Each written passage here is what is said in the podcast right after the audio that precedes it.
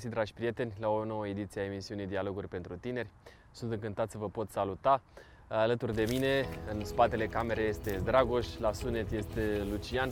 Mă bucur că putem face o echipă pentru uh, ca mesajul nostru să ajungă uh, până la voi.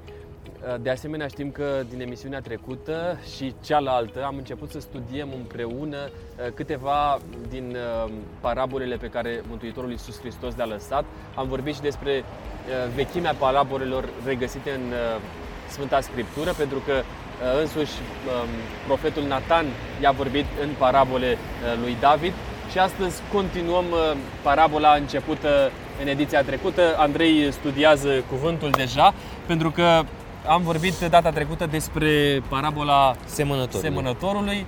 Mă bucur să te revăd, Andrei. Și eu mă bucur că pe tine. ești cu Biblia în mână și asta spune multe despre spiritualitatea pe care o dorim să o transmitem și mai Corect. ales despre informațiile pe care dorim să le luăm din cuvânt uh, care este în parabolă reprezentat de uh, sămânță așa cum am discutat noi uh, data trecută. Mai știi despre ce am vorbit data trecută? Uh, mi-amintesc, mi-amintesc. Care a fost concluzia?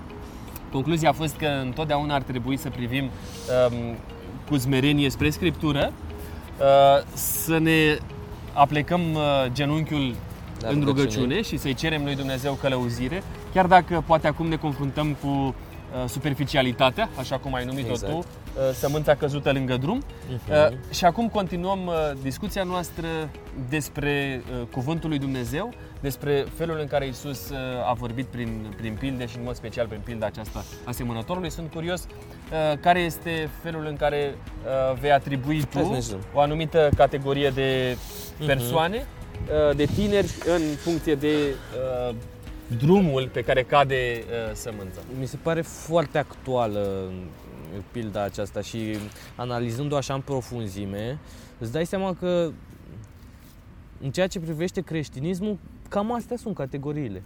Deci cam astea sunt și sunt, sunt foarte, foarte des întâlnite în, în societatea de astăzi și mai ales printre tineri, mă raportez la tineri pentru că printre ei trăiesc. Uh, hai să le reamintim celor de acasă. Okay. Este vorba despre Marcu, capitolul 4, în care Isus începe uh, pilda începând cu versetul 3, uh, iar apoi uh, explicațiile pe care Isus le dă ucenicilor de la versetul 13. Ții în mână noua traducere. Noua traducere, netele, da. exact, revizuită. Am vorbit despre cei lângă drum, i-am numit noi tinerii superficiali, tinerii creștini superficiali. Mergem mai, de, mai departe uh, și citesc de la versetul 16. Cei semănați pe locuri stâncoase sunt aceștia. Când aud cuvântul, îl primesc imediat cu bucurie, dar nu au rădăcină în ei înșiși, ci sunt vremelnici. Atunci când are loc un necaz sau o persecuție din cauza cuvântului, ei se potignesc imediat. Aceștia sunt uh, tinerii sau acesta este pământul uh, stâncos, pământul în care sămânța este aruncată, la fel ca în celelalte pământuri. Uh, sămânța totuși încolțește, dar nu are rădăcini prea mari. I-am numit pe tinerii aceștia tinerii emoționali. Mhm. Din punctul meu de vedere, sunt acei tineri care vin la biserică dintr-o motivație mai bună sau mai puțin bună, aud cuvântul, aud o predică care impresionează, care determină să fie o schimbare în viața lor și da, poate că pentru 2-3 zile, 2-3 săptămâni se întâmplă această schimbare și parcă încep să citească mai mult din Biblie, să se roage mai mult și așa mai departe. Dar pentru că această schimbare nu e tratată și rațional, ci este doar pe baza sentimentelor, nu ține. Și mie mi se La întâmplă... primul hop? Exact. Mie mi se întâmplă La foarte des, foarte des să tratez lucrurile foarte mult sentimental și mai puțin rațional. Și cred că asta poate fi o problemă. Nu știu, tu să-mi spui dacă poate fi o problemă în ceea ce privește credința. La prima ispite? corect, uh, corect. La primul contact cu uh, prietenii, deja încep să te gândești, păi, ok, și a făcut efectul. Uh-huh, uh-huh. Mesajul pe care l-am primit în ocazia în care am fost prezent în un anumit context în care s-a vorbit despre Dumnezeu și cam asta a fost.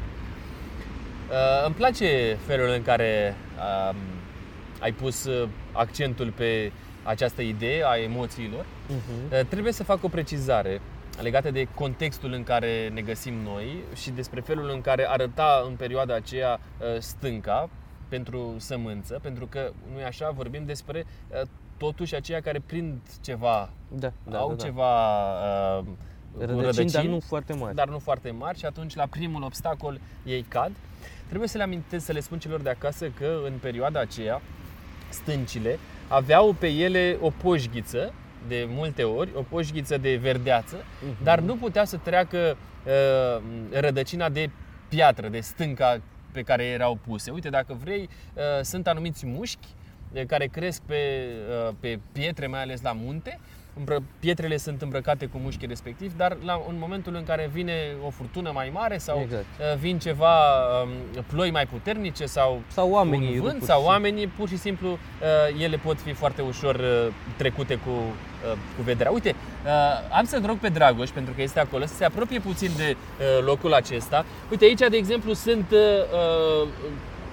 Uh, uh, este o imagine care vorbește despre lucrul ăsta. Doar am pus puțin mâna pe uh, mușchiul acesta și deja el poate fi foarte ușor extras Smuls. de aici. Vezi, smuls, deja am dat de, de pământ. Este o imagine care ne poate arăta nouă cam cum stăteau lucrurile în uh, perioada uh, respectivă.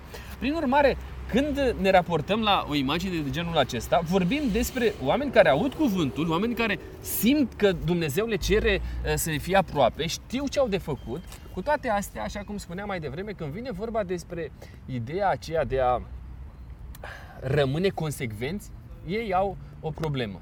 Problema uh, constă tocmai în uh, lipsa argumentelor raționale pentru care ei iau anumite decizii.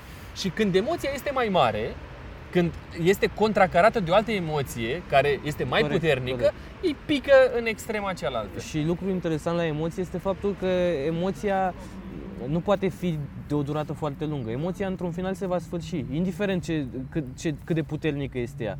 Într-un final îți va trece. Uh, Da, de aceea când vorbim despre toate elementele acestea, trebuie să ne gândim serios la a găsi un echilibru, pentru că și emoția are rolul ei. Corect. Și emoția Nu, are rolul, corect. rolul ei. Noi suntem uh, uh, creați de Dumnezeu și cu rațiune și cu emoție. Uh, avem nevoie de, de amândouă pentru a ne dezvolta. În schimb, când una uh, o supune pe cealaltă, uh, deja lucrurile nu merg într-un, într-un sens uh, de creștere, pentru că asta ne dorim. Mhm, mhm. Emoția de astăzi sau deciziile emoționale sunt cele care uh, sunt luate pe moment, care nu țin mult, Mhm. uh, care atunci când intră în conflict cu o altă emoție sau cu decizii de viață, nu fac altceva decât să uh, fie ca un, uh, cum să-l numesc eu, ca o, o doză de, de cofeină Mhm. pentru că tinerii mulți folosesc, ca să te țină treaz pentru o perioadă mai Corect. lungă de timp sau mai, da, Uh, și să poți să treci cu bine peste un anumit obstacol, după care, uh, dintr-o dată, Revii.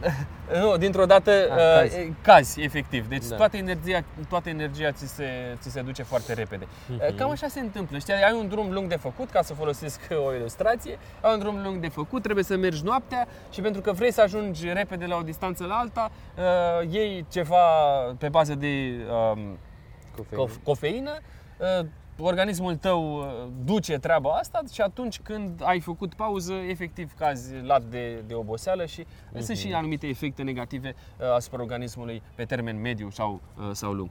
De asta trebuie să, să ne gândim bine la felul în care ne luăm noi doza uh, de spiritualitate și pe felul în care noi creștem. Uite, aici este un subiect cu care tu ești mai familiarizat ca mine. O să avem noi la un moment dat o emisiune strict pe tema asta, dar acum aș vrea doar să te întreb ce rol are muzica în uh, zona aceasta a emoțiilor? Pentru că de multe ori am văzut pe tineri foarte entuziaști din perspectiva asta. Wow, să cântăm, să uh, cântăm mai vesel, să aducem fel de fel de instrumente care să fie altfel. Da, da, da.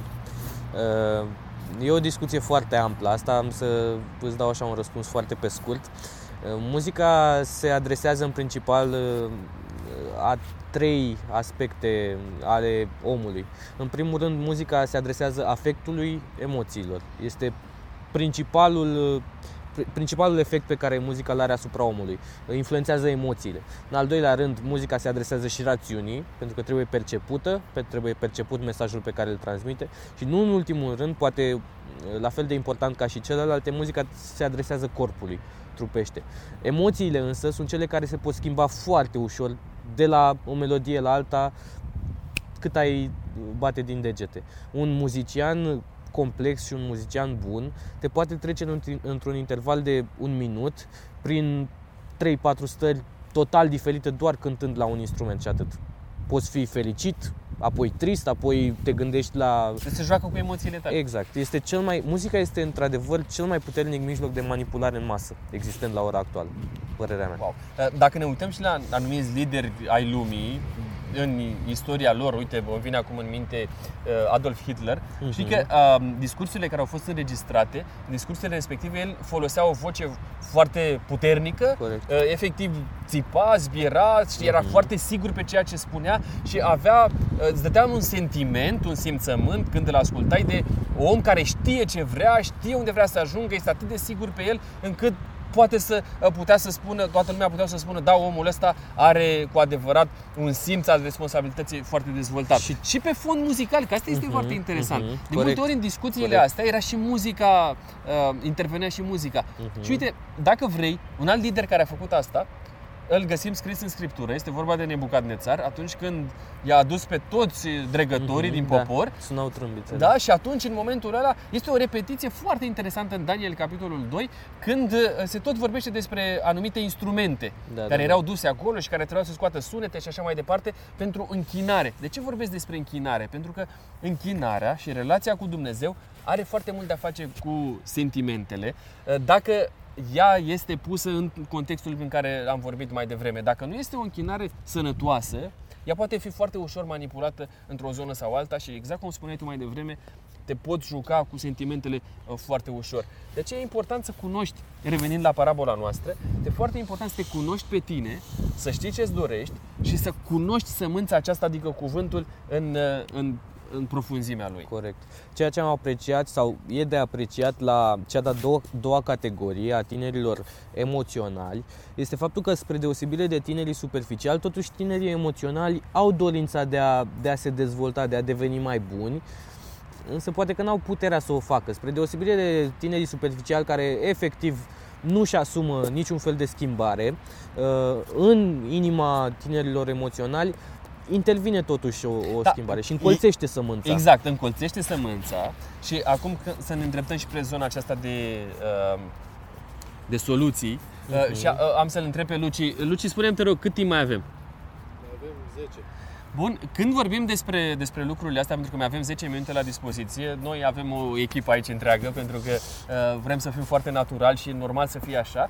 Uh, când vorbim despre chestiunile acestea, trebuie să ne gândim serios la Uh, o soluție concretă. Uh-huh. Uite, înainte să, să vin eu cu ceva, nu vreau să te pun într-o postură în care să să fie dificil să răspunzi, dar din punctul tău de vedere, ca un muzician, un om care uh, ai studiat o viață întreagă muzica uh, și uh, am fost de acord împreună că muzica are un impact foarte mare asupra uh, spiritualului uh, și asupra uh, emoționalului. Ce soluție ai vedea? Cum să, să, să să facă în așa fel tânărul care este emoțional să poată să treacă la etapa următoare, să găsească un echilibru cu raționalul? Da, e, e foarte greu, pentru că echilibrul ăsta se, se obține foarte, foarte greu.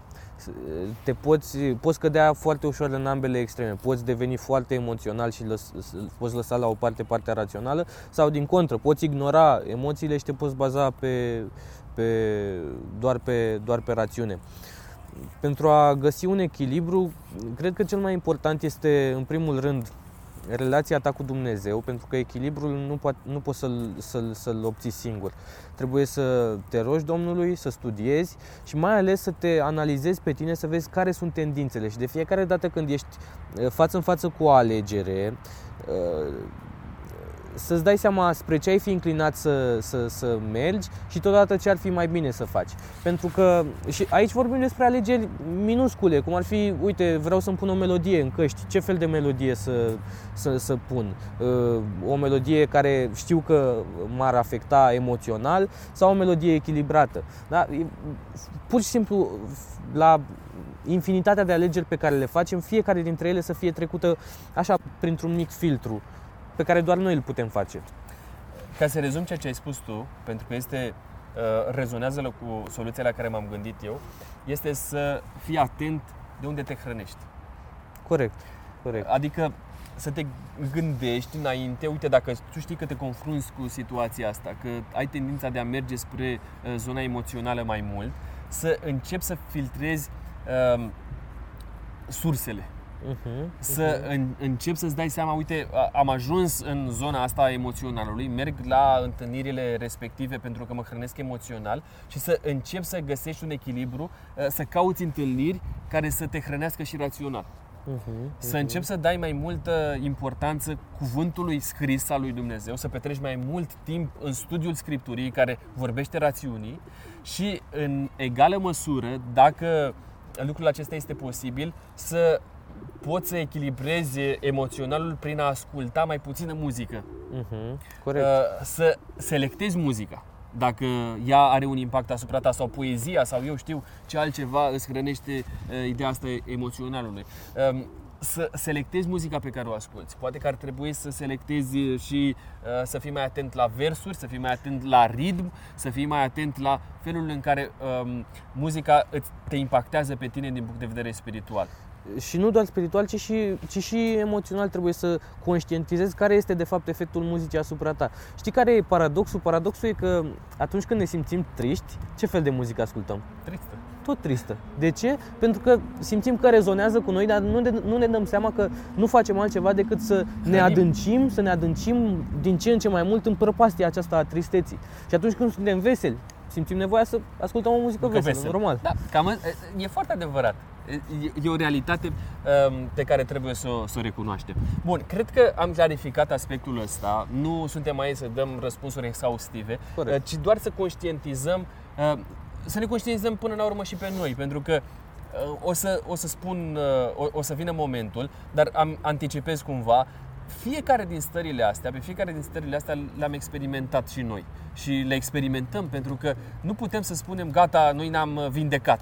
Nu există Corect. vindecare, ci Corect. există doar o conștientizare și o încercare a noastră de a înțelege care este forma prin care să putem față, face față astfel, uh, unor astfel de, de ispite. Am... Uite, avem o bancă aici uh-huh. și putem să discutăm despre următorul, uh, următorul aspect, dacă nu mai este ceva pe care ai vrea să... Mai am o întrebare pentru tine.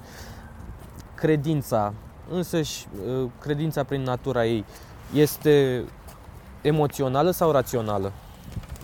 Credința este o puternică încredințare în lucrurile care nu se văd, zice uh, Apostolul Pavel Pavel. în Evrei. Uh, dar credința este cea care te duce la cuvânt. Întotdeauna credința este susținută de cuvânt. Tot Apostolul Pavel vorbește despre lucrul acesta. Uh, întotdeauna când vorbim despre credință, ea trebuie să fie hrănită de ceva, de ceva rațional, de ceva sentimental, de echilibrul acesta între cele două, între emoții și, uh, și rațiune. E vreo una mai importantă decât cealaltă? Adică ne bazăm mai mult pe emoție sau pe rațiune atunci când credem în Isus? Când vorbim despre credința noastră în Isus, ea are de a face cu a cunoaște pe Isus. Isus ne-a lăsat o scrisoare. Scrisoarea este Scriptura. Iar ea este rațională. Ea trebuie să ajungă în rațiunea noastră. În același timp, același Isus vorbește despre cum, răspunzând despre cum să îl cunoști pe Dumnezeu și cum să respecti pe Dumnezeu, el vorbește despre dragoste, despre sentiment și zice iubește pe Dumnezeul tău uh, cu toată dragostea ta și la fel să faci și în ceea ce privește pe semenul tău. Uh-huh. De aceea cele două merg mână în mână. Uh-huh, uh-huh. Noi vorbeam mai devreme despre echilibru pe care trebuie să ne străduim să-l găsim.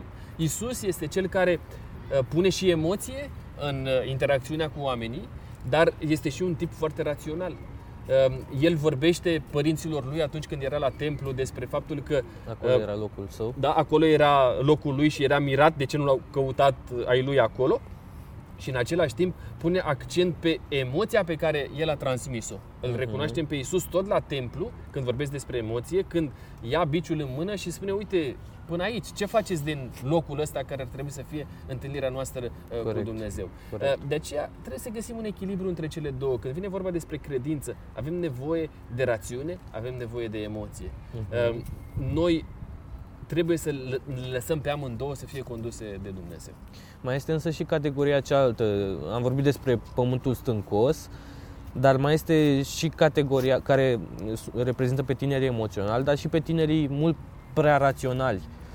Uh, Am câțiva prieteni și câteva exemple care, cărora le, plac, le place să despice mereu firul în patru, le place să um, li se aducă argumente raționale conform căruia, cărora Dumnezeu există, uh, conform cărora planul de mântuire a existat și așa mai departe. Uh, Nu mai vorbim despre subiecte mult mai teologice decât atât. Care ar fi, nu știu, soluția pentru astfel de persoane? Uh, Sunt și persoane de genul ăsta și îmi dau seama că în ediția de astăzi nu o să putem să trecem mai departe. o să rămânem uh, în contextul ăsta al tinerilor emoționali uh, și uh, e foarte bine că vorbim și acum despre uh, cei raționali pentru ca să se găsească echilibru. Exact. Uh, Când pui totul la îndoială, când totul îl treci prin mintea ta, există un risc. Și anume riscul de a-L reduce pe Dumnezeu la dimensiunea cutiei tale craniene. Și Corect. să-L bagi pe Dumnezeu aici, spunând, crezând că Dumnezeu poate fi redus la cât ești tu. Uh-huh, Câte cunoștințe ai tu, uh, câte informații ai tu, uh, cât ai ajuns tu să te- te dezvolți din uh, perspectiva aceasta a uh, rațiunii uh, și lucrurile pot merge într-o zonă pe care fiecare dintre noi o cunoaștem în perspe- din perspectiva asta. Prin urmare, când vorbim despre rațiune, ea trebuie întotdeauna să fie supusă lui Dumnezeu, nu invers. Dumnezeu să fie supus rațiunii noastre. Corect. corect. Rațiunea trebuie să fie supusă cuvântului și trebuie să conștientizăm că există niște limite. Lim- cum am vorbit despre limitele emoțiilor, vorbim despre limitele rațiunii, despre faptul că noi trebuie să îl recunoaștem pe Dumnezeu în viața noastră ca fiind cel care ne dă imboldul, ca fiind cel care ne conduce, ca fiind cel care uh, este totul pentru noi. Dacă nu vom face lucrul ăsta, vom ajunge să fim foarte sceptici. Să punem la îndoială felul în care Dumnezeu a creat lumea, să punem la îndoială că ar fi existat Isus pe pământul ăsta, că s-ar fi întrupat, Sau chiar că, că- există Dumnezeu. da? Și toate astea, într-un final, te duc la a, con- a-L contesta pe Dumnezeu. Corect. De aceea oamenii care sunt majoritatea oamenilor care sunt foarte raționali cad în extrema ateismului Uh-huh. și ajung să facă din ateismul religia lor, spunând că lucrurile ajung la nivelul ăsta. Cred că trebuie să, să găsim echilibrul între cele două, să găsim echilibrul între emoție, să lăsăm și loc emoțiilor atunci când noi ne dăm seama că suntem foarte raționali și invers. Uh-huh. Uite, Dumnezeu vorbește cu Nicodim, Isus vorbește cu Nicodim la un moment dat. Un om foarte rațional. Da, un om care da. cunoștea cuvântul, făcea parte din uh, Sinedriu, om cu, um, cu viziune, u- un om foarte respectat, intră în dialog cu Isus și de frica rațiunii lui, sau din frica care exista în rațiunea lui, el îl caută pe Isus când? Noaptea. Noaptea. Pentru că îi era teamă de reacțiile celorlalți. Merge la Isus, îl caută și încep, vrea să aibă o discuție cu el rațională. Și îl întreabă pe Iisus, Doamne, ce să fac? Și el, îi sp- Iisus îi spune, uite, trebuie să te naști din nou. Și el zice, dar cum? Cum să mă nasc din nou? Că rațional nu este posibil. Da, ce da. să fac? Să intru din nou în pântecele mamei mele? Să ies din pântecele mamei mele? C- Cum să... Nu e posibil lucrul ăsta rațional. Și Iisus atunci îi vorbește emoțiilor. Da? Mhm. În sensul în care îl conștientizează de impactul relației intime dintre el, dintre Dumnezeu și Nicodim.